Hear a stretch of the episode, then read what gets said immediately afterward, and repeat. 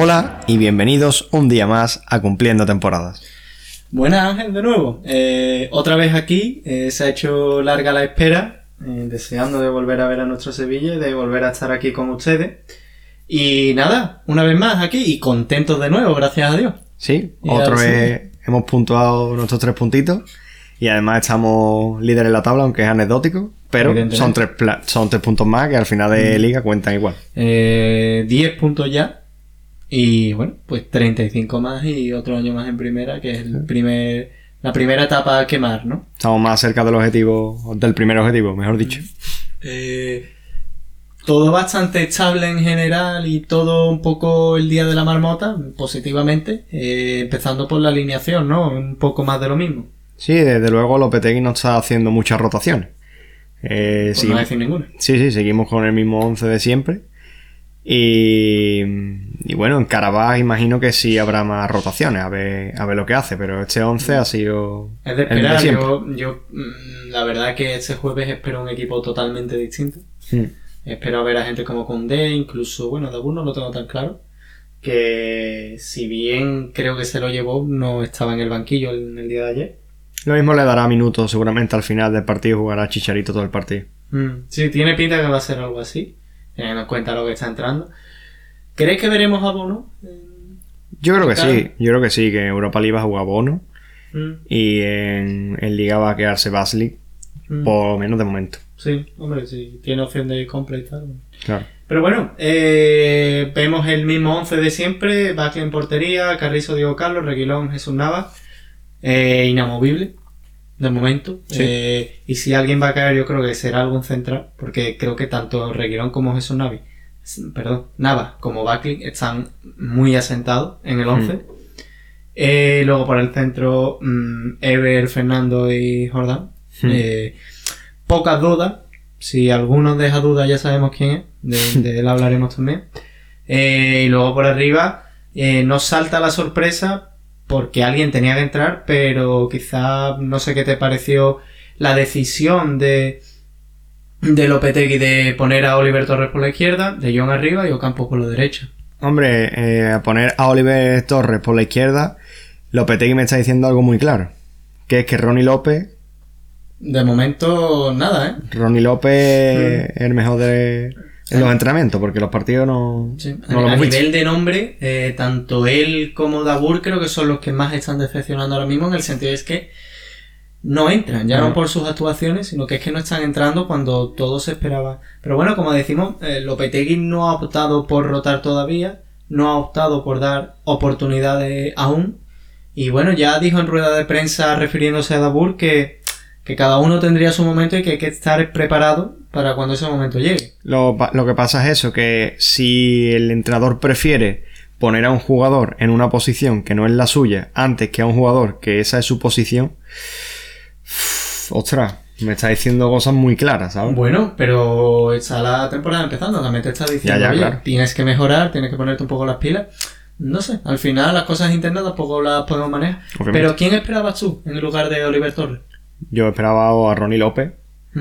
O a Ronnie López, que no había otro. Mm, O sea, yo pensaba que iba a ser el partido que iba a jugar él. Yo no sé si... Porque Munir- ¿Se lo- ¿Llegó a viajar Ronnie López o...? Porque No sé. Ronnie López no estaba ni en el banquillo. Creo que, creo que sí estaba convocado, pero no sé yo si pasó como Dabur, Mm. que estaba convocado pero al final no, no entró. Yo, yo sí que tenía, pensaba que iba, o sea, sí, entendía que Ronnie López quizás es la decisión normal, pero yo entendía que quizás podría entrar por ahí Munir, no sé. Sí, sí, claro, Munir es el otro jugador que también estaba en esa posición, pero eh, Munir sí es verdad que lo- le ha dado oportunidad a Lopetegui y Munir no ha De momento rendido. No O sea, fue contra el partido contra, contra el Celta. sí, que salió de titular, creo, ¿no? Y- Y, no, no dio. eh, eh, probablemente no fuera el mejor partido porque el Alavés, eh, tal y como el año pasado, ese sello de equipo rocoso no lo ha perdido. Y con tan pocos espacios no suele ser el, el contexto, ¿no? Para que Munir eh, despliegue su, su fútbol. Sí, pero eso es lo que se va a encontrar eh, este año en el Sevilla, porque el Sevilla juega muy en campo contrario Sí. y al final todos los equipos tienden a encerrarse cuando el otro equipo juega así, ¿sabes? Bueno, la, la temporada es muy larga. Habrá que ver, habrá que ver, porque tenemos un partido ahora contra el Madrid. Y ya hablaremos de él en la conclusión un poco del Sevilla, pero no creo que se quiera plantear exactamente lo mismo. No sé, ya, ya lo comentaremos. Pero bueno, al margen de eso, el 11 titular creo que lógico y comprensible. Y ya decimos, en la línea de Lopetegui de pues mantener lo que ha funcionado. Eh, ¿Qué te parece cómo se comienza a desarrollar el partido y cómo sale el Sevilla en el campo? Sevilla sale como sale siempre, muy bien, muy concentrado eh, desde el minuto uno de juego.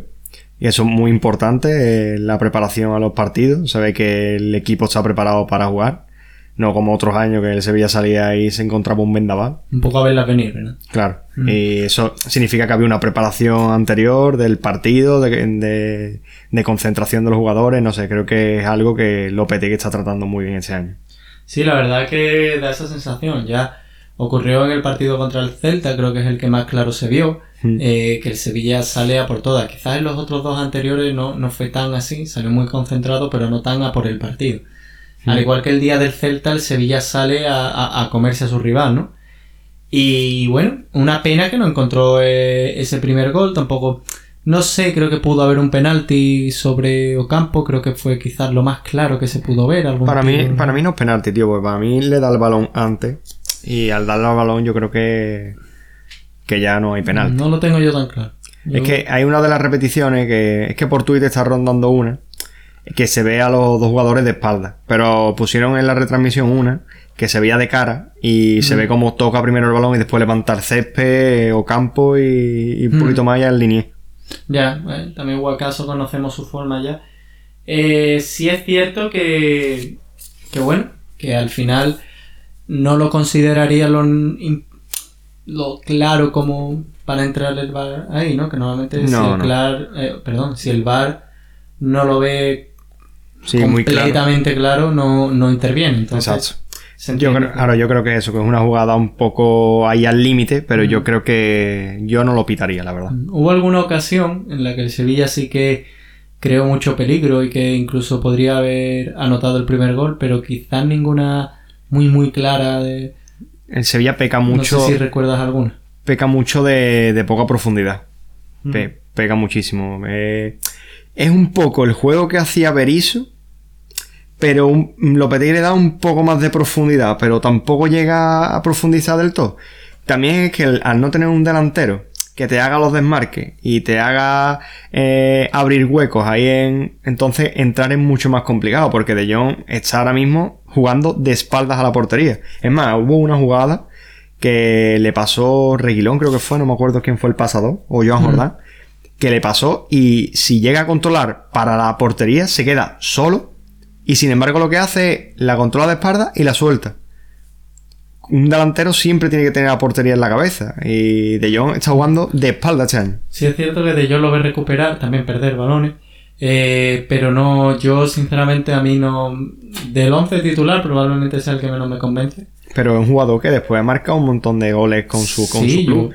Es raro que ahora ese jugador que ha marcado muchos goles y que es un goleador esté jugando de la forma que esté jugando. Yo creo que son mm, decisiones de Lopetegui, que le ha dicho, mira, tú tienes que jugar de espaldas a la portería y tienes que ser el pivote. Sí, pero no sé, hay otra acción que también eh, reclaman eh, en Twitter y bueno, la afición sevillista como posible penalti de Rodrigo Eli sobre eh, De Jong, que para mí es muy Sí, esclarecedora. agarrón, ¿no? Claro, porque vemos como Rodrigo Eli hace así un poco el amago de, de abrazar Sí. desde atrás a, a De Jong, teniendo en cuenta que ha per- perdido completamente la posesión contra él. Y De Jong en ningún momento saca un brazo para abrirse hueco, Claro, claro. en ningún momento va a buscar el remate. Que Se- para mí sí, se ese- limita a sí es tirarse al penalti ese- esa jugada. Sí, puede pitarlo penalti, yo no te digo que no, pero oye, pelealo, va, Sí, provoca sí. que te agarre la camiseta. Pero no, es que de Jong me da mucha sensación eso, de que se borra cuando el balón se... No, es que hay que ponerlo bueno centro. Bueno, mira, es que mm, hay una jugada, creo, también en la primera parte, que Navas pone un centro que es, vamos, mm, más de un delantero mm, pagaría porque le pusieran ese- centro. Y, y de Jong no está ahí peleando tal, hace como el gesto de remate, pero si- sin saltar si quiere, llega a Reguilón por atrás y es el que casi acaba la jugada y tal, y el que busca el remate, pero porque pelea el balón y le gana la posición a, Sí, al defensa, pero de Jong es- está muy estático de cara a gol, no, no, es lo que tú dices, no parece tener el gol entre No, no. ceja y ceja, no parece estar obsesionado con la portería, que está bien. Parece un falso obsesionado, 9, más que un 9, ¿sabes? Pero sí, pero claro, pero un falso 9 te lo compro si fueras otro tipo de jugador. Claro, claro. Un jugador que, pues eso, se cen- centra tanto en bajar el balón. Es que ahora mismo lo único que aporta De Jong en el Sevilla es los balones aéreos. Cuando saca Baslik o cuando hay un pelotazo. Hombre, yo que creo suele también ganar. bastante. Sí, claro, claro, pero en- de sumar me refiero en con balón, ¿sabes? Con el Mm. balón en posesión de nosotros. Que él suma en eso, en ganar balones aéreos, que está muy bien. Y eso es mínimo lo que se tiene que pedirle a un delantero con esa envergadura, que luche esos balones y él los gana. Y eso lo hace perfecto. Pero es un jugador que es que no te aporta nada más. Mm. Presiona, vale, pero ni se desmarca bien. Después las que tiene no las mete, eh, las, que, las que le pasan para encarar no encara, le falta velocidad. No sé, veo un delantero Yo muy corto sí. y eso se está notando muchísimo. que creo que, o sea, no es porque cualquiera que nos escuche eh, semanalmente, pues pensar, oye, es que eh, después de cada partido mm, sacan el látigo contra ellos, y, pero es que eh, quizás sea la cara visible del mayor problema del Sevilla ahora mismo. La falta de gol. Que, que quizás no es un gran problema ahora mismo porque el balón está entrando y, y estamos marcando más goles que el rival, que es de lo que se trata, y llevamos 10 puntos, pero se ve un poquito cogido con alfileres en ese sentido. Otro al que normalmente le hemos dado mucho con el látigo es a Ever Banega, que lo veo más asentado en el 11, eh, más con un rol asumido distinto al que suele tener. Yo, Más como aficionado, mm, ya no espero a ese Banega que sea clave en el Sevilla, sinceramente, tendrá partidos mejores, peores, pero lo veo como un centrocampista más Exacto. que aporta, pero sí es cierto que debería, debería empezar a perder un poquito menos de balones, arriesgar menos eh, en determinadas jugadas.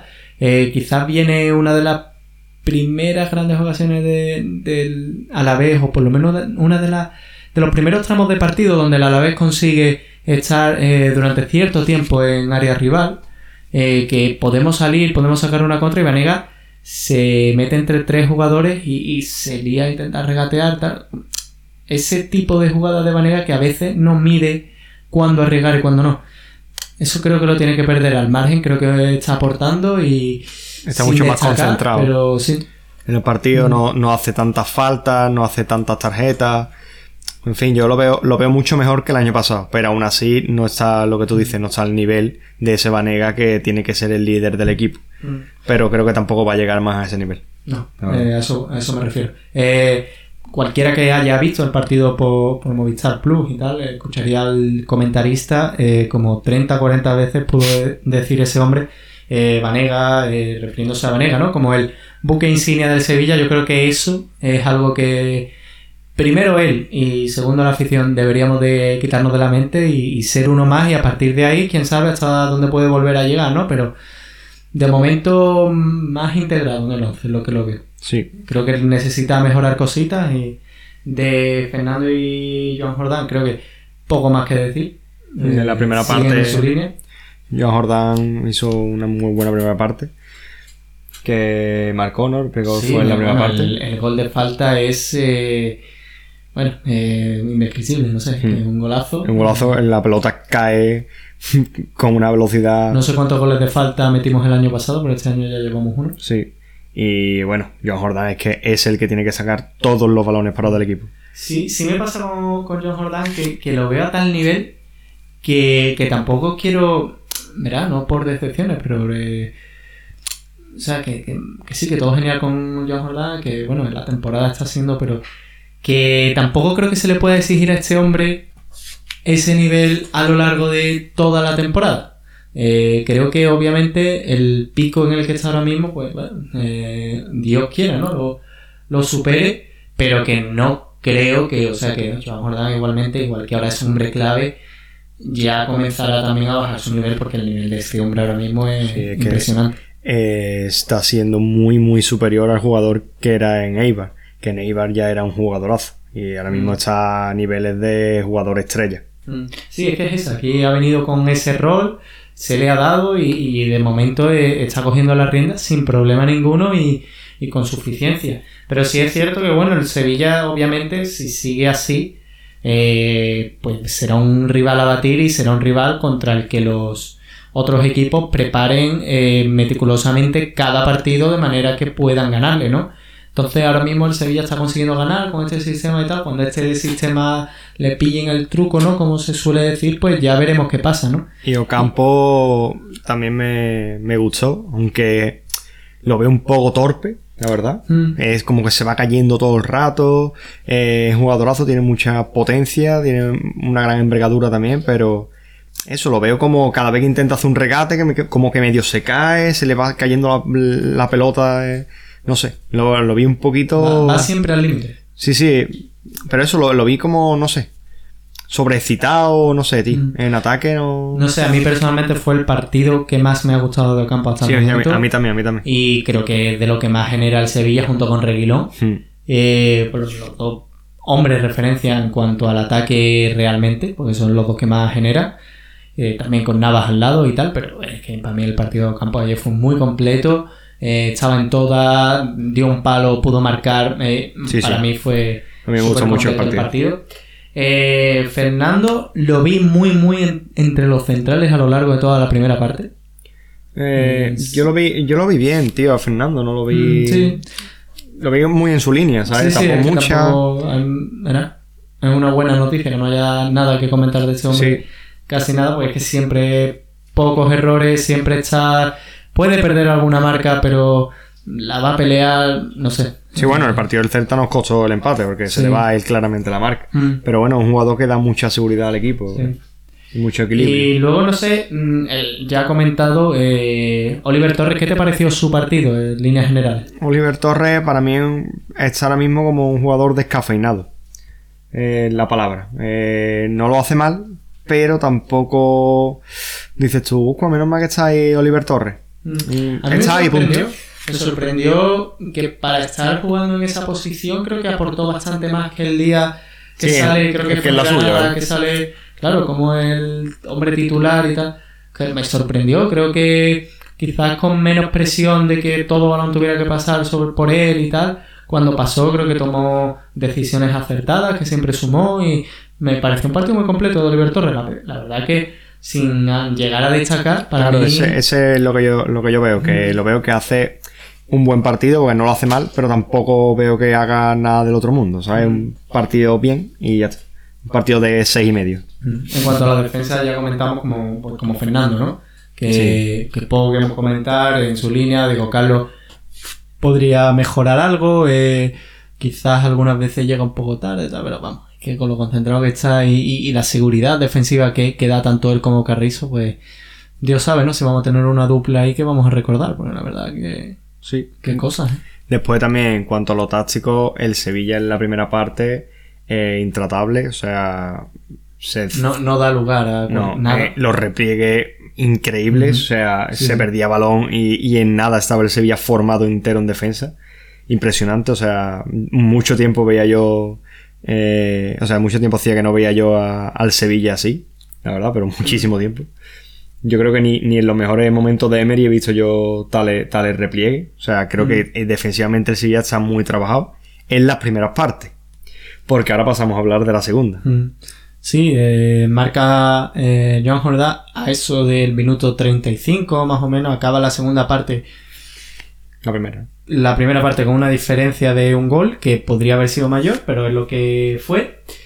Y eso, eh, empieza la segunda parte, parece que un poco el mismo guion, pero ya no, no era lo mismo. Eh, Plantea una línea de presión quizás más alta o más conveniente quizás, el Alavés y, y le cuesta al Sevilla. Sí, el Sevilla, las segundas partes que viene haciendo son mucho peores que las primeras. Creo que es el aspecto a mejorar que tiene el equipo de Lopetegui, la verdad. Creo que, que es lo que más le está costando al Sevilla la segunda parte. Y no sé si es por el cansancio de las primeras, que Mm. el Sevilla se desgasta mucho en esa presión eh, tras pérdida y en ese repliegue y se cansa y después la segunda parte no puede rendir al mismo nivel. Mm. Pero creo que es bastante notoria la diferencia que hay entre las primeras partes del Sevilla y las segundas partes del Sevilla. Además, eso es algo que sufriremos a lo largo de la temporada, porque el, el despliegue físico del equipo es algo que obviamente se va a notar conforme pasen los partidos. Obviamente los partidos pasan para todos los equipos. Pero si vas a tu fútbol en el físico, pues obviamente eh, ahí lo vas a notar. Hmm. Eh, ¿Puede ser eso? Pues sí, obviamente. Y además te digo más, es que los jugadores juegan, eh, hacen un despliegue físico para cerrar los partidos, pero no lo cierran. Y para mí, Exacto. ese es el, el gran lastre del Sevilla ahora mismo. Que como digo, no es para ser pesimista, no. O sea, si el Sevilla ahora mismo, vamos, ¿quién no hubiera firmado este arranque? Pero sí es cierto que, bueno, se le ven las orejas al lobo, ¿no? Eh, hay tiempo para intentar solucionar eso, hay que buscar alternativas, pero de Jong, con de Jong, sin de Jong, lo que quieras. Pero el Sevilla necesita marcar más goles. Eh, no puede ser que haga 19 tiros en un partido, 7 a puertas y un gol. Eh, y no solo eso, que es que el partido anterior es un guion similar. Y tampoco sin hacer mm, grandes paradas los porteros, porque ¿No? Pacheco tuvo una o dos que paró bien Mm. y ya está. Tampoco es que tú digas partidazo de Pacheco increíble, el, el Alavés salva, o sea, eh, Pacheco salva al Alavés, que va, ni mucho Mm. menos. O sea, son tiros blanditos, tiros fáciles para los porteros, Mm. fáciles para los defensas, para tapar, no sé. Sí, no, no, no, genera ocasiones. No, es que no. el problema del Sevilla es ese. Sí, está arriba, se planta en campo, genera situaciones que pueden terminar en gol. Eh, de hecho, en la misma segunda parte, una de, de Carrizo, que es un rechazo en un córner, que si llega a ir a portería hubiera entrado, porque era entre un barullo de piernas no se veía y. Bueno, y, y bueno, y el palo de Ocampo tras de jugadón, eh, Chicharito, bueno, eh, los minutos que jugó todavía le quedará hacerse un poco al equipo, pero eh, hubo alguna acción que podría haber acabado, por lo menos. La cuestión es que tú tienes que marcar más goles. O sea, porque. ¿Qué- ¿Cuántos goles lleva el Sevilla esta liga? Claro, es que lleva como cuatro, bueno, dos al español, eh, Uno al Granada, uno al Celta y uno al. uno al Celta y, y este gol. Cinco goles. Cinco Claro, goles. es que así es muy difícil, porque el otro día se puede hablar de mala suerte, de dos puntos perdidos, pero es algo que te pasa porque no eres capaz de, de- marcarle al Celta hasta el minuto prácticamente 80, si no 80, y claro, pues evidentemente el otro equipo alguna puede tener. Eh, si esa la nota, pues ya estaría. Es que si no eres capaz de, de meter más de un gol cuando estás controlando du- durante todo el partido y, y donde consigues siete tiros a puerta y no anotas ningún gol, pues oye, eh, aquí hay algún problema. Entonces, creo que eso es un problema que el Sevilla debe de, de resolver o, o se las va a ver y desear para, para en determinados tramos eh, sacar eh, la temporada adelante. Yo espero que Chicharito le dé ese gol al Sevilla porque Mm. jugó en la segunda parte, que ya el equipo estaba cansado, como ya he dicho anteriormente. Estaba ya cansado y el Sevilla ya no era el mismo. O sea, ya Mm. le costaba llegar. Chicharito estaba también un poco perdido. Entonces, bueno, no creo que sea para sacar conclusiones sobre Chicharito, pero yo creo que Chicharito es el que puede darle en esos apretones del Sevilla en la primera parte, el que puede darle ese gol o dos goles de diferencia que hagan que el partido se, de- se decline para el favor del Sevilla. No sabría decirte exactamente cuál, cuál es la solución. Yo creo que obviamente no es solo de culpa de un futbolista como pueda ser de yo, aunque quizás es que es la referencia en ataque. Pero sí es cierto que necesitamos más. O sea, no puede ser que, que marquemos un gol tirando tantísimo, teniendo tanta posesión, haciendo más pases que el rival. Básicamente controlando un partido, siendo superior a tu rival. Pero es que el día, y ya digo, y viene el Madrid y, y el día en que nos enfrentemos a un rival con más recursos ofensivos, pues si se nos pone en contra la cosa y nos meten dos goles, es que no veo al Sevilla capaz de remontar, Sí, incluso controlando al rival y que también no hemos visto al Sevilla en esa situación. ¿eh? Claro, es que a eso voy, o sea, es que no veo al Sevilla capaz de generar fútbol, o sea, quizás sí de generar el fútbol, pero no las ocasiones Claro, es claras que falta el jugador de calidad Mm. que hace eso. Por ejemplo, en el Celta, Yago Aspa, que es el que hace que arriba haga algo de calidad que decante la jugada para que acabe siendo un tiro franco o una Mm. ocasión muy clara. El Sevilla es que realmente no crea ocasiones muy, muy claras. Mm. Eh, porque la de, la de Ocampo, por ejemplo, el palo es un tiro de lejos. Eh, después en el partido, por ejemplo, de. Creo que fue el que jugó Munir de, de titular, ¿cuál fue? Celta. El Celta, ¿cierto? El del Celta Munir tuvo una también que tirándose ahí, pero muy forzado.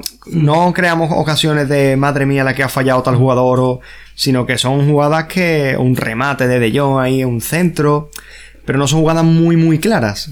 Entonces yo creo que falta eso, el jugador que le dé esa, esa claridad al equipo. Mm, Para mí eso es un problema, pero tampoco es preocupante. Pero lo que sí me parece preocupante es que, claro, al Sevilla le pasa eso, le pasa eso entre otras cosas porque eh, controla el partido, eh, se planta en campo rival y, claro, eh, obviamente ahí no es tan fácil, o sea, no hay los espacios para, para crear ocasiones que hay pues en, con- otras situaciones de juego. ¿Qué ocurre? Que el Sevilla a la contra tampoco, cuando las ha tenido contra la Alavés, pues tam- sí, la de Ocampo la pudo anotar, pero pues, el día del español se mató el partido, pero tampoco es que sea un... Pero es que tampoco tenemos jugadores Mm. para correr a la contra, Ya ¿sabes? Pero es que entonces no sé cómo vamos a matar los partidos. Y, Claro, esa es la cosa. y es que si tú me dices que el Alavés eh, nos hubiera nos empata este partido igual que el día del Celta, pues estaríamos hablando de drama. Y es que pues sería un poco para llevarse la mano a la cabeza y la diferencia es de un gol. Pero que el partido siguiente o el otro, si se plantea igual, pues es como dejar eh, lugar a la suerte de que te metan o no te metan un gol haciendo menos fútbol Claro. que tú. Pero que, que Pero el Sevilla es que el, el- no puede dejar eso a la suerte, es eh, la sensación que en, yo una, tengo. en una contra son muy importantes los jugadores rápidos, obviamente. Y el Sevilla, jugador rápido, solamente tiene en campo, en, en el 11 titular, a Navas y a Reguilón. Todos los demás son jugadores lentos. Mm. Ocampo es potente, pero es lento. De, eh, de pues ya sabemos todo lo que es. Cuando juega el mudo, pues, pues ya es la lentitud en persona. Vanega tampoco es un jugador rápido. Fernando tampoco es un jugador rápido. Joan Jordán tampoco es un jugador rápido. Entonces, ¿quién es el que corre la, la contra? Nava y Reguilón. Y Nava y Reguilón no te van a hacer un gol. Entonces, no sé, eh, creo que el Sevilla no está pensado para jugar a la contra y creo que eso también va a pesar mucho en la competición, porque al final las contras te dan muchos goles. Mm. A ver si, si Chi- Chicharito sí es un jugador más que se mueve muy bien al desmarque y, y en ese, cuando sale el equipo adelantado, jugáis entre centrales en el medio campo, mm, creo que sí puede hacer daño, pero de Jong yo, por ejemplo, no lo veo. Es más, tuvo una el contra Granada, ¿no? Creo que fue. Que, Mm, que sí. se quedó dormido en Sí, los laureles. La del gol. Claro. Se quedó dormido en los laureles. El Mudo Vázquez tuvo otra. Se quedó dormido en los laureles. Porque no tenemos un equipo muy rápido. Entonces. Sí. Sí es cierto que contento, como todos sevillistas, y, y deseando que el equipo siga peleando como pelea y juegue como está jugando, pero hay que generar otras situaciones. De momento el balón parado no nos está sonriendo esa suerte. Eh, el Sevilla está, ¿verdad? gana porque es mejor que el rival. Pero eh, no es menos cierto que, que a nadie le extrañaría un guion en el cual el Sevilla se frustra porque no es capaz de anotar los goles y donde el equipo se viene abajo por ese mismo motivo, porque se pierde el partido por no matarlos o, o- por que no llegan los goles y te llegan y te meten y ya está. Que sí es cierto que el es bastante sólido, no es fácil hacerle un gol, pero claro, todo equipo que se limita, o sea, que se dedica a atacar en campo rival con muchos hombres, corre el riesgo de que te cojan una contra y te anoten o un desajuste y en cualquier momento te pueden meter. Entonces, claro, no sé hasta qué punto compensa tampoco tener a todo tu equipo atacando y encerrar al rival cuando tampoco eres capaz de hacer un gol. No, de hecho, Manu del Alavés, Mm. el capitán, tuvo una en el descuento que era el empate. Sí, sí. O sea, que remató par fuera. claras, sí, sí. Remató fuera que era gol, vamos. Mm. Para no es cierto que, que no tiró a puerta la. No, no, o sea, tío, eso es algo súper destacable. Pero también, también te digo que, por ejemplo, esa ocasión de ahí, Mm. el Celta tiró una vez. Claro, y el claro, Celta empató el partido. El Alavés, la que te estoy diciendo, que creo que fue en el descuento, Sí, sí. eso es gol en el 90% de las ocasiones. Lo que pasa es que esa vez la tiró Claro. fuera jugador, pero eso es gol. Esa es una ocasión clarísima de Es que para jugar a lo que el Sevilla está jugando, necesita una de dos. O generar más goles o mm, ser algo más seguro atrás. Yo creo que atrás mm, poco va a mejorar porque Sí. creo que ahora mismo el nivel es bastante bueno, pero mm, es que sin- si juegas a lo que está jugando el Sevilla es que no puedes encajar un gol. Mm. Y jugar a eso me parece muy arriesgado. Aún así, eh, contento con cómo pelea el Sevilla, cómo está jugando y, y esperando, ¿no? Que, que siga así, que siga mejorando. Que obviamente estamos aquí hablando como si, si tuviéramos una preocupación encima. Estamos en la jornada 4 y, bueno, vamos líderes y justamente, ¿no? Eh, ganando los partidos. Incluso, y, muy, contento con el, con el Sevilla. Incluso podríamos haber tener dos puntos más y, nadie se extrañaría. Entonces muy contento con todo eso. Pero eh, le vemos un poquito las orejas al lobo en ese sentido. Eh, para mí serían las conclusiones. No sé si aportarías algo más. Estoy muy de acuerdo. Yo creo que, que básicamente eso. El Sevilla ahora mismo está impresionante hay que seguir a ese nivel y mejorar, lo único mejorar el, el ataque. Yo creo que es lo mm. único que hay que mejorar. Mm. Esa mm, lucidez. ¿eh? y, de repente De Jong todo lo que se le acerca a los. Claro, pero tampoco estoy viendo que, que De Jong tenga ocasiones claras de gol, ¿sabes? Que eso es lo que a mí me preocupa, que no hay ocasiones claras. Hay ocasiones, pero no claras, que tú digas, madre mía, De Jong, es que no puede fallar eso, o este no puede fallar esto, es que no, no son ocasiones clarísimas, son ocasiones y punto. Mm, yo creo que él debería dar un pasito adelante, pero no es solo obviamente culpa suya. Eh, pero bueno, de momento contento con todo, esperando ver a, más jugadores, ¿no? Para que se sumen al carro, como puedan ser eh, Ronnie López o, o, o Dabur, eh, a ver el jueves que nos depara. Y bueno, eh, nada, ya como viene siendo tradicional, coméntame qué, qué jugador me destacas del, del partido del Sevilla? Hombre, sin ninguna duda, esta jornada más que nunca, Joan Jordán que nos, nos ha dado tres puntos. Bueno, también nos lo dio el día de Granada. Sí, sí, obviamente. Yo, tú sabes que obviamente estoy súper contento con él, pero a mí mm, personalmente me encantó el partido de Ocampos y sería el que destacaría. Sí es cierto que, si tú me comentas que lo ves como torpe, cayendo, sí, pero sí es, que hubo dos veces que se cayó solo. Sí, no te digo que no. Y también se tiró un montón de veces. Sí, eso es cierto. Entonces, no sé, me... pero... yo por eso no, es el mejor jugador de partido. por esos detalles. Creo que peleó muchísimo y que, que generó él solo ocasiones que pudieron acabar el gol, que pudieron pitarle un penalti, junto con Reguilón me encantó también. Y, y para mí es una buena noticia porque además creo que el partido de después de verlo en pretemporada, el partido del español fue un poco decepcionante y creo que está volviendo a ser eh, los campos que vimos en pretemporada y bueno, se esperan cosas de él y creo que ese es el camino y por eso mismo creo que, que fue el jugador más destacado. Eh, en otros asuntos, pues bueno, como se ha desarrollado la jornada nos permite ir líder, que como ya hemos comentado es anecdótico. Cayó el Atlético de Madrid. Pero eso significa que perdió el Atlético de Madrid, que fue eh, el cuarto partido de, de la jornada. El primero fue el Mallorca Atleti de Bilbao, que empataron a cero el, el viernes. Eh, hubo dos penaltis, uno para cada equipo, y ambos fallados, si creo recordar. Hombre, seguro, porque acabó 0-0. Sí, sí, no, obviamente. fallaron seguro. Marcar no, no, marcó nadie. Eh, el siguiente partido fue el del Real Madrid-Levante. No sé ¿Qué me puedes comentar de, de este partido? Pues una muy buena primera parte del Madrid. De hecho, fue un, baño del Madrid. Eh, Benzema está en su máximo nivel otra vez, igual que la temporada pasada, que fue el mejor del Madrid. Esta temporada viene siendo igual. Entonces, muy, muy superior el Madrid. Pero en la segunda parte, eh, el Levante le come un poco la tostada y sin hacer mucho más que, que el Madrid consigue recortar un poco el resultado. Sí, es verdad que es un partido que podría haber acabado perfectamente 5-0 y que al final el Madrid casi acaba pidiendo la hora. Mm. ¿Qué esperas del Madrid para, para ahora cuando venga a visitar el Sánchez Pizjuán? Pues creo que el Madrid se va a encontrar con un partido muy muy complicado. Mm. Tal y como juega el Madrid, aunque ahora está mucho mejor porque está, está encontrando a Benzema ahí adelante y Benzema es muy bueno.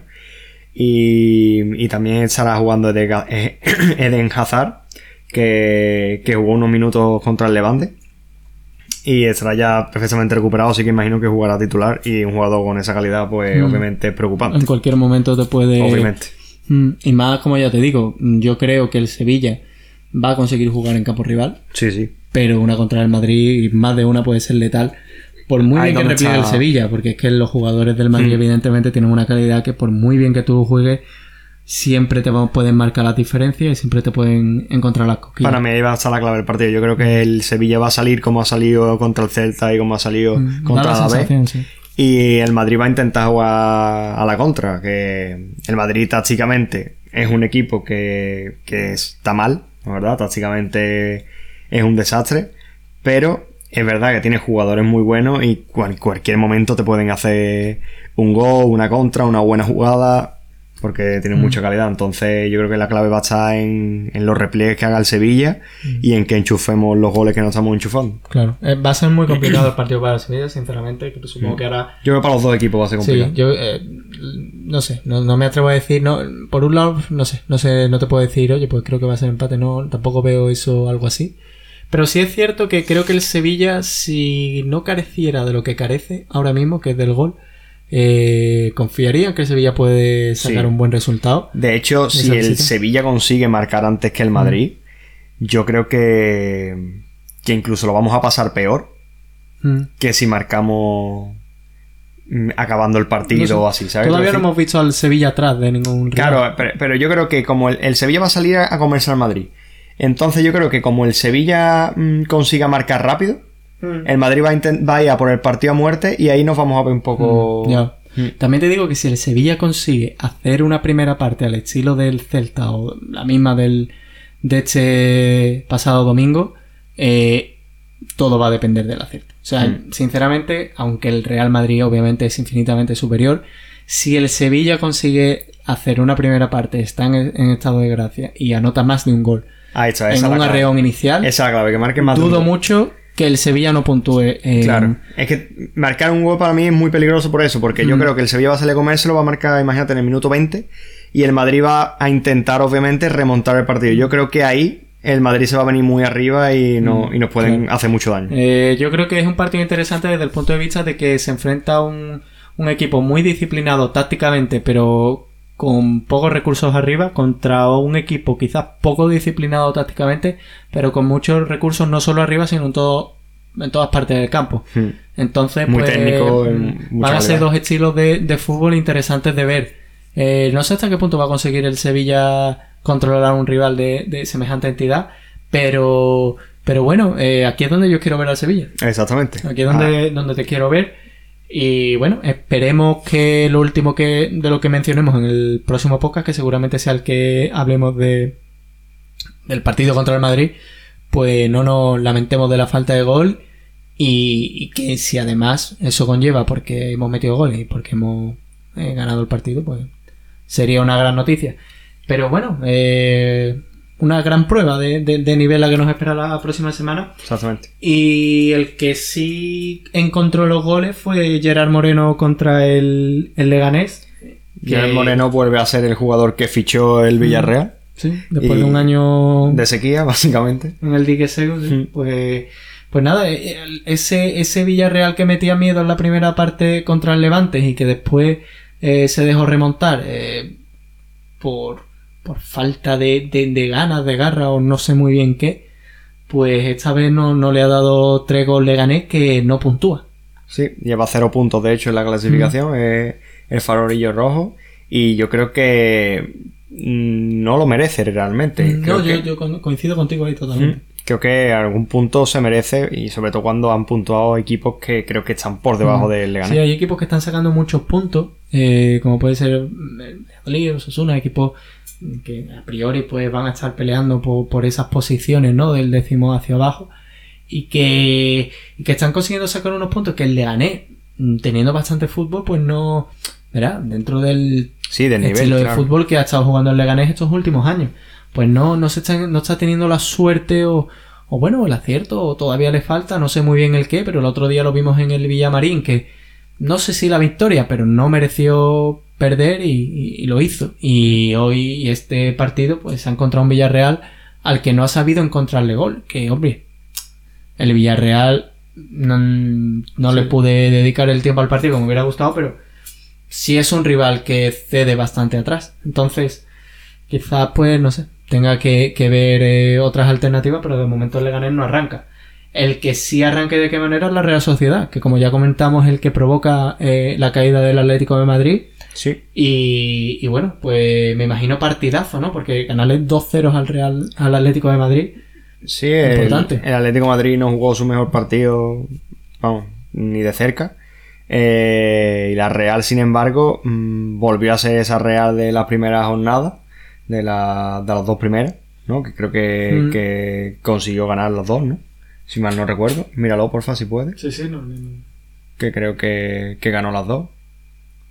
Porque llevan 7 puntos. La Real Sociedad lleva 7 puntos y no, Ah, no, primero. la- Exactamente. Que es a lo- la tercera. Exactamente, que a lo que me iba a referir. Que creo que es un equipo muy, muy, re- muy irregular. Pero mucho. Eh, lo mismo te hace un partidazo. No, que- mentira. Empata en la, en la primera, gana la segunda, pierde la tercera Claro, y, exacto. y Que, gana esta. que creo que es muy irregular porque yo vi a, a la Real Sociedad esas dos primeras jornadas y me pareció un equipo que iba a estar arriba y que iba a luchar por los puestos altos de la tabla. Y sin embargo, después, la tercera, cuarta jornada, ya vi a la Real un poco más. Sí, el primero fue el partido contra el Valencia. Que, que buena carta de presentación desde Claro. luego.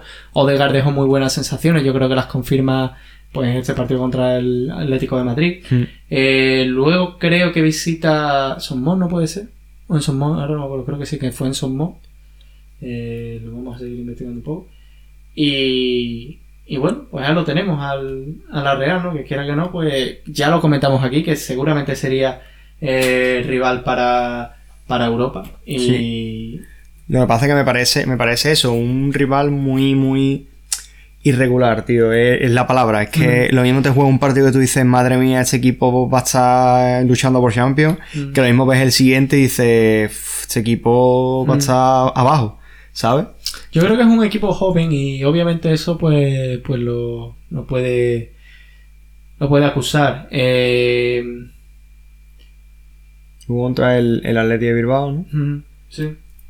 Perdió contra el Atlético de Bilbao, que se- seguramente sea el partido que te refieres, que viste Sí, a la, a la Real. Sociedad muy... Muy mal. Sí, también muy es que ese partido, el, el- el Atlético de Bilbao hizo un partidazo. O sea, Sí. de- controló a la Real Sociedad de principio a fin y, y se vio superada en todo momento. Pero aún así, Mm. o sea, un equipo que, lo que yo te digo, el equipo que le ha ganado al Atlético de Madrid eh, puede ganarle a un Atleti de Bilbao, o sea, ¿qué te voy a decir? Mm. Entonces, no sé, me parece un equipo muy irregular por ahora. Capaz de lo mejor y de lo peor, la verdad.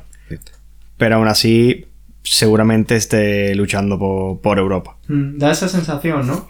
Eh, quizás en la línea un poco del Villarreal y tal. Ya veremos. Eh, cómo se asienta al final la temporada es muy larga. Igual que nosotros estamos primero, pues Dios sabe cómo puede acabar. De hecho, eh, fuimos casi campeones de enero el año El pasado, año o sea, de invierno, sí. el año pasado. Y- Y mira dónde Y mira acabamos. dónde acabamos. Claro. Sorprendente también, ¿no? Porque el año pasado sí que el fútbol del Sevilla parecía convencer, pero bueno. Sí, que, que no te extrañe que este año pase Claro, lo mismo. claro, al final la temporada es muy larga, como La todo temporada es muy larga y, y bueno. Eh, otro que también va un poco en altibajo es el Barcelona, ¿no? Podríamos decir. Teniendo Sí. en cuenta que acabará ganándolo casi todo. Sí, yo, pero yo creo que el Barcelona, eh, este partido ya ha vuelto Luis Suárez. Mm, y claro. pff, Luis Suárez ha vuelto a un estado de forma increíble.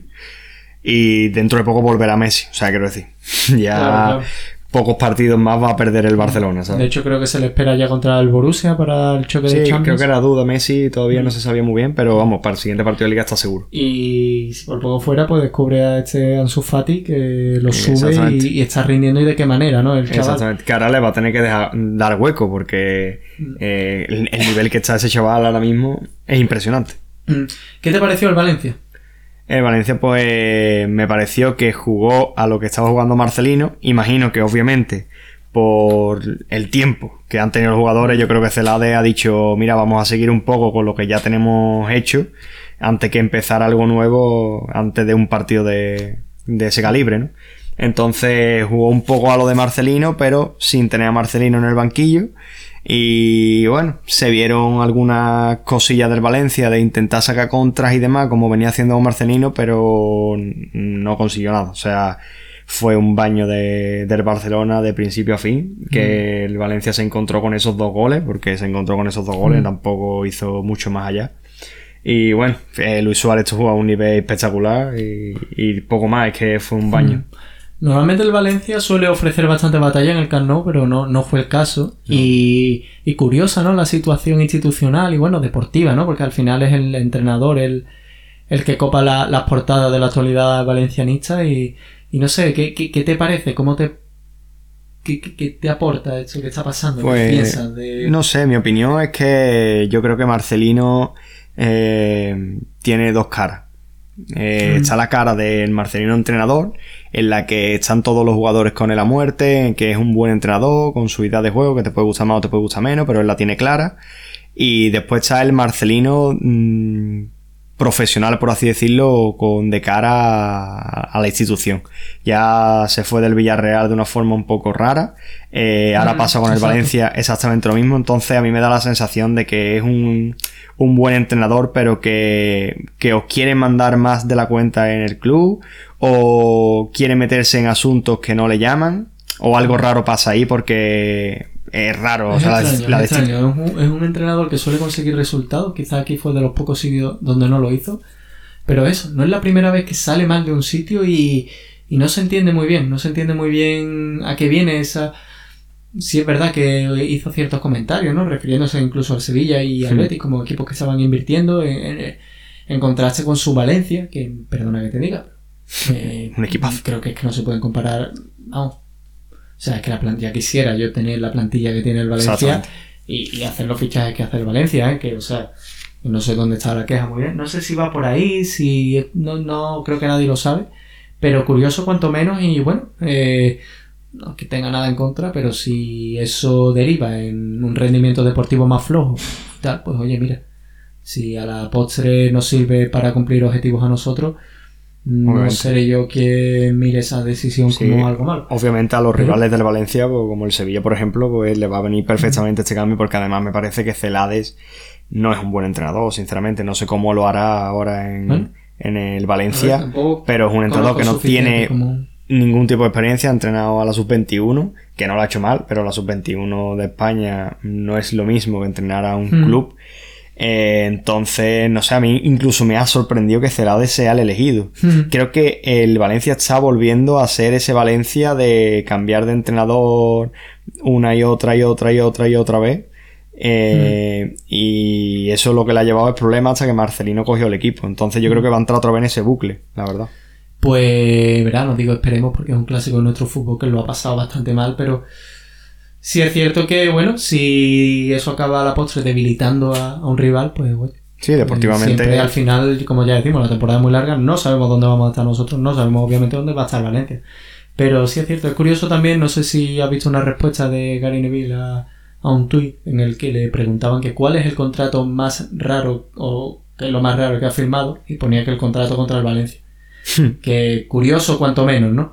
Entonces, bueno, eh, también esto nos puede derivar en una reflexión sobre lo que significa eh, pues el capital externo comprando un club y Claro. tal, que también es un tema que comentaremos ya más adelante en este podcast, ¿no? Con, con- con relación a nuestro club.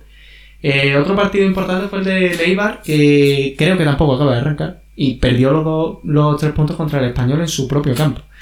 Que si bien es algo que puede ocurrir, creo que el español no está a un nivel bueno y sin embargo saca tres puntos en Ipurúa porque evidentemente, desde mi punto de vista, Leibar eh, no, no carbura o, o algo le falta. Sí, además le remontó el partido Sí, en sí. cinco minutos, creo, el, el español.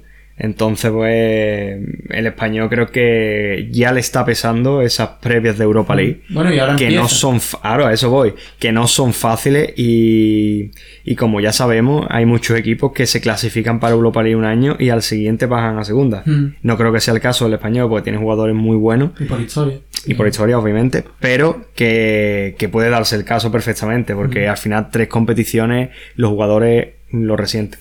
Puede ser quizás la clave de lo que comentamos del año pasado en Sevilla, ¿no? Que llega enero casi como un tiro, casi como campeón de invierno y, y Después- hasta que algo falló y puede que sea eso de empezar la temporada en junio, casi no acabar la anterior y seguir eh, Bueno, compitiendo. sin ir más lejos, el Betis, por ejemplo, el año que bajó a segunda estaba clasificado a, Mm. a Europa. El año pasado, que estaba clasificado a Europa, eh, acabó muy Si lejos no de su objetivo. por el acierto de los Celso, probablemente Claro. el Betis el año Hubiera pasado hubiera pasado pasado mal. peor. A eso voy, que, que no es fácil. Y bueno, y como el Betis hay muchos casos de equipos que se clasifican a Europa y al final acaban bajando a segunda o cerca de, de bajar. Mm. Cosa extraña también la que vimos en Balaído. Eh, dos expulsiones en la primera parte para el Celta que le pusieron el partido muy, muy en contra. No sé cómo lo viste. Sí, eh, el, el VAR, que creo que de esta jornada, en esta jornada hay que hablar del VAR porque creo que ha sido muy comprometido. Eh, Controvertido. contro- controvertido, perdón. Eh, ha dado mucha, mucho que hablar porque en el partido de Valencia hay una entrada de esas que, que le gusta al bar expulsar y que fu- fue una entrada por el tendón de Aquiles de Maxi Gómez a... ¿a quién fue? ¿Te acuerdas de quién fue? Al inglés, creo. Al inglés, exacto. Y bueno, creo que no fue ni tarjeta amarilla. Mm. Entonces... Que tampoco creo que sea que le gusta, es que han puesto una norma que no tiene sentido realmente. Sí, sí, claro, obviamente es una norma, pero eh, bueno, si es una norma, Sí, hay que aplicarla. porque ahora no aplican, ¿sabes lo que te decir? O ahora después en el, en el Celta echa a dos jugadores y ahora en el Valencia no echa a Masi Gómez por lo mismo, entonces, no sé, después, bueno, también los penaltis que ha habido que no ha pitado, que ya eso viene siendo un poco más habitual, o bueno, la- el- en el partido del Betis, que ahora comentaremos, también hay una guada de una agresión clara que, que no se pita penalti, no sé, este, este, Sí, esta vamos, jornada... sin ir más lejos, me extrañó muchísimo el penalti eh, clarísimo desde mi punto de vista de Diego Carlos eh, sobre Aleix Vidal, que yo pienso de toda- todas luces que era penalti. Para mí no es penalti, tío. Yo creo que lo pisa. Para Es mí cierto, lo pisa, pero no le impide. Eh, exactamente. Y yo creo que esa es la clave. Yo creo Sí, que por sí, eso hombre, no lo pita. Por Porque eso, le pisa, claro. pero eso no interfiere en la jugada, ¿sabes? Mm. Claro, obviamente por eso el VAR no entra, igual que no entra en el de Wakaso o no entra en el de porque no se, se entiende que bueno, eh, que no es clarísimo, que no es de- que deja lugar a dudas, ¿no? Entonces, claro, pero sí es cierto que al margen de eso el codazo de Barragán a, a Mata se entiende un poco menos que no entre. porque, Exactamente.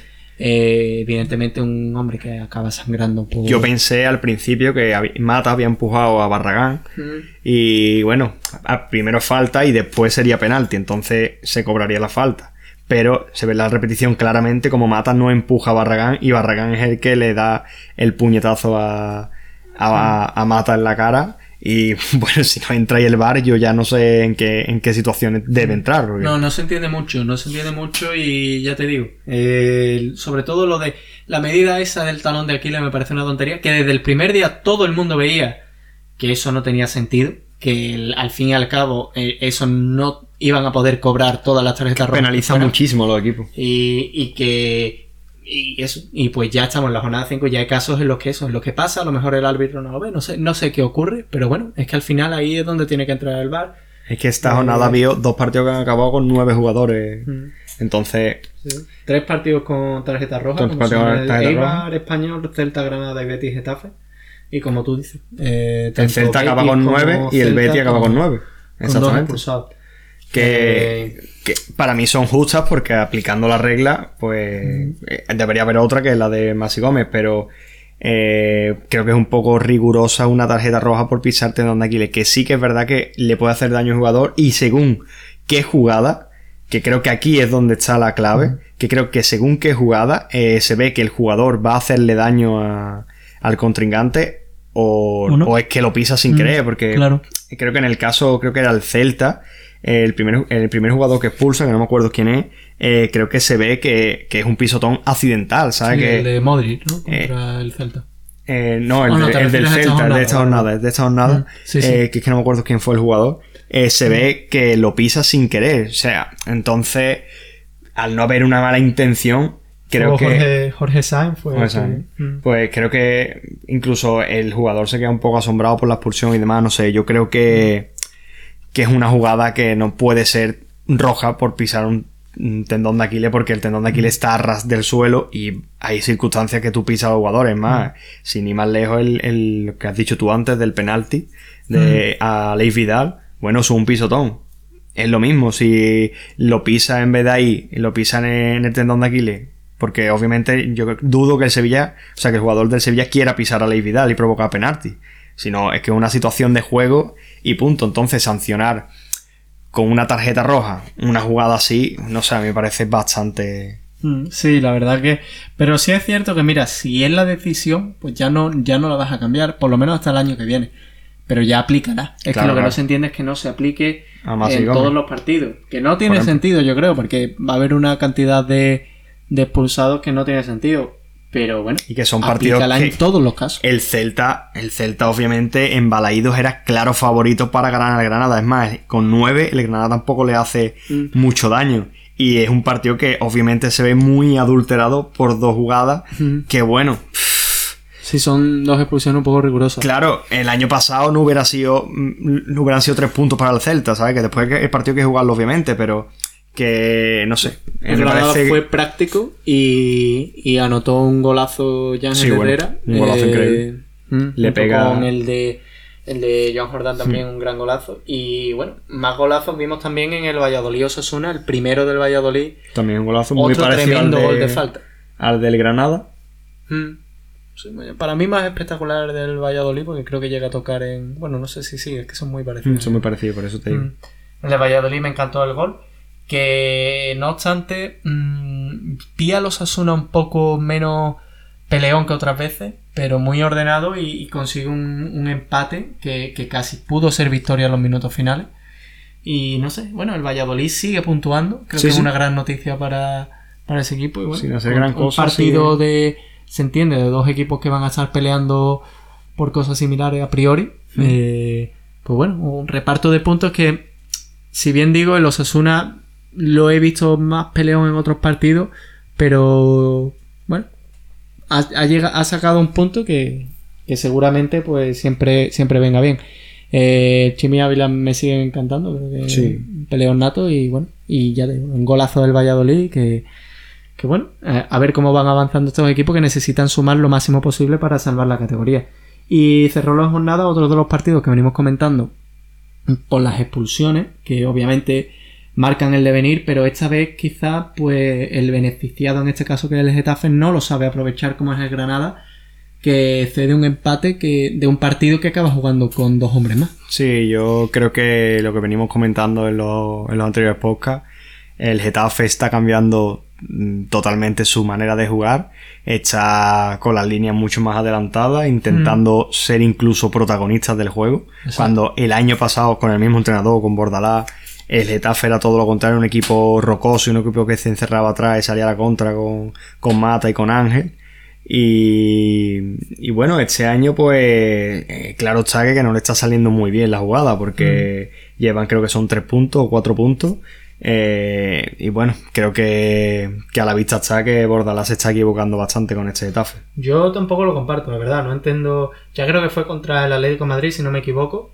Eh, pues eso, salir a tener el balón un poco más, tal.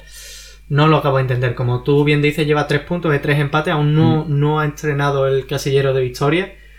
Eh, bueno, bueno, buena noticia. No sé si alguien esperaba este año otra vez al Getafe ahí. El Getafe también puede ser de los, de los equipos que te he comentado anteriormente, Mm, sí, de lo los que se clasifican a Europa League. Yo creo que es un equipo que está muy hecho, que tiene un banquillo muy.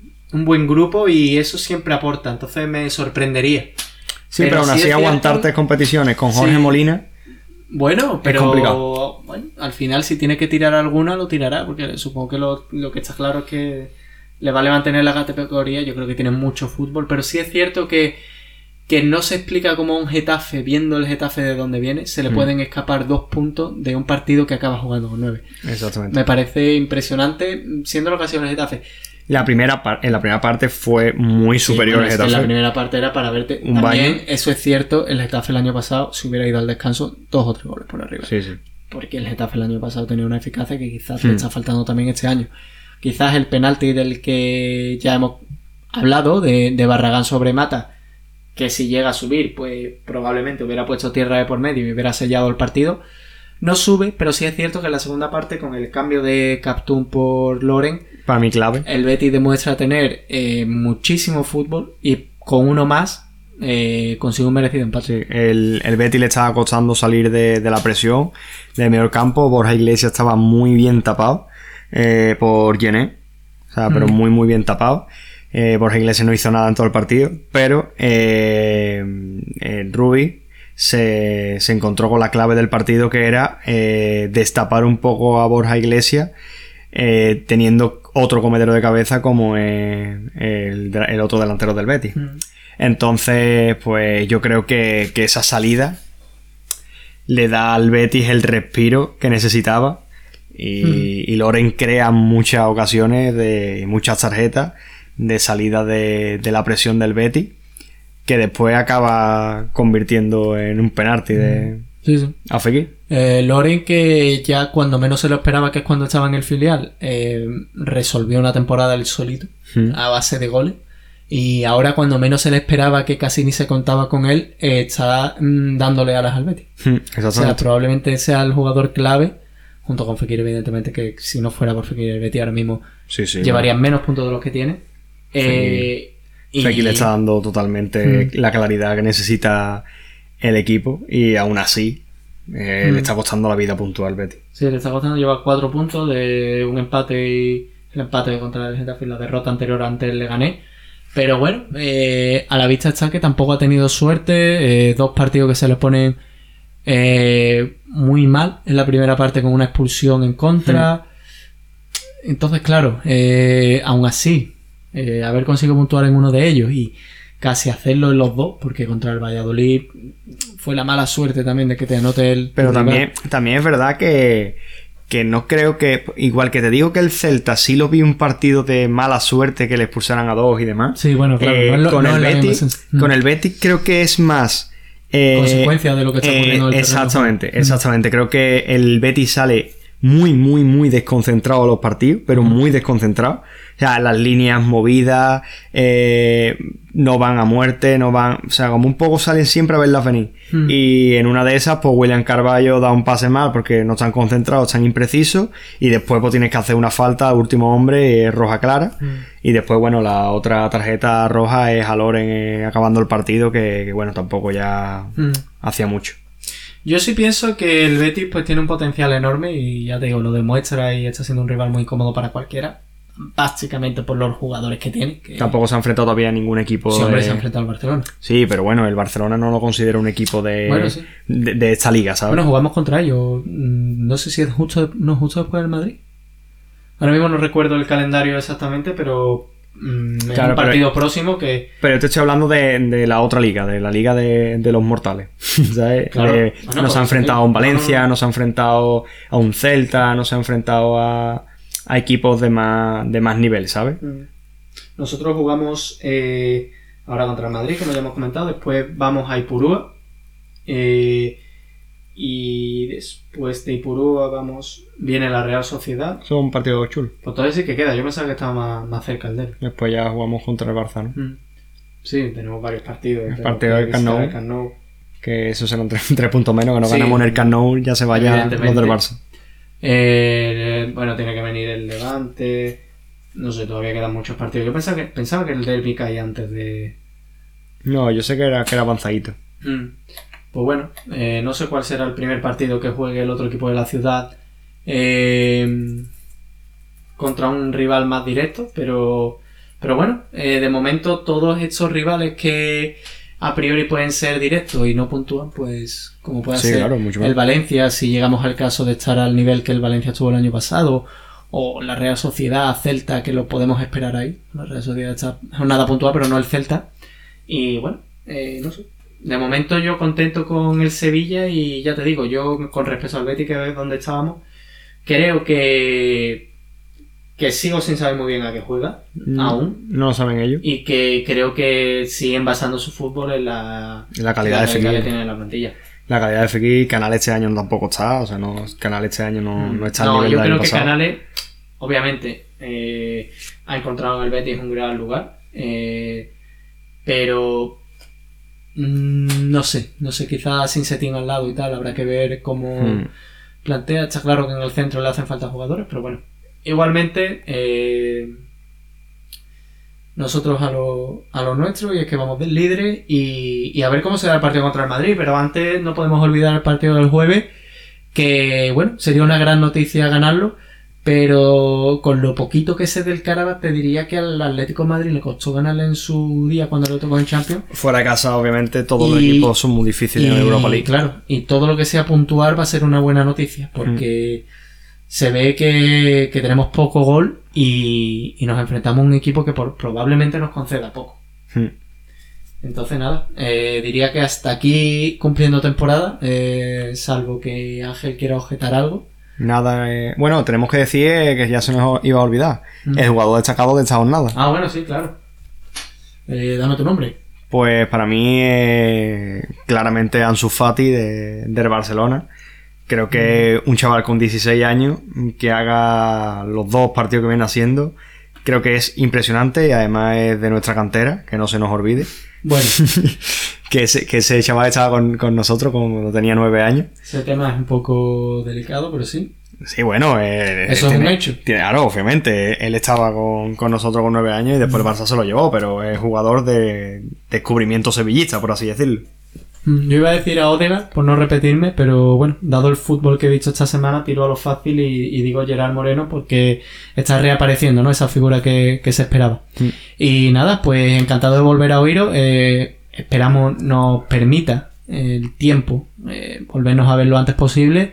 Y nada, muchas gracias por escucharnos. Suscríbanse eh, en ebooks y síguenos, síguenos por, por, por Twitter, perdón, para ver cómo va avanzando el proyecto y nada. Pues nada, hasta luego, chavales. Pasadlo bien.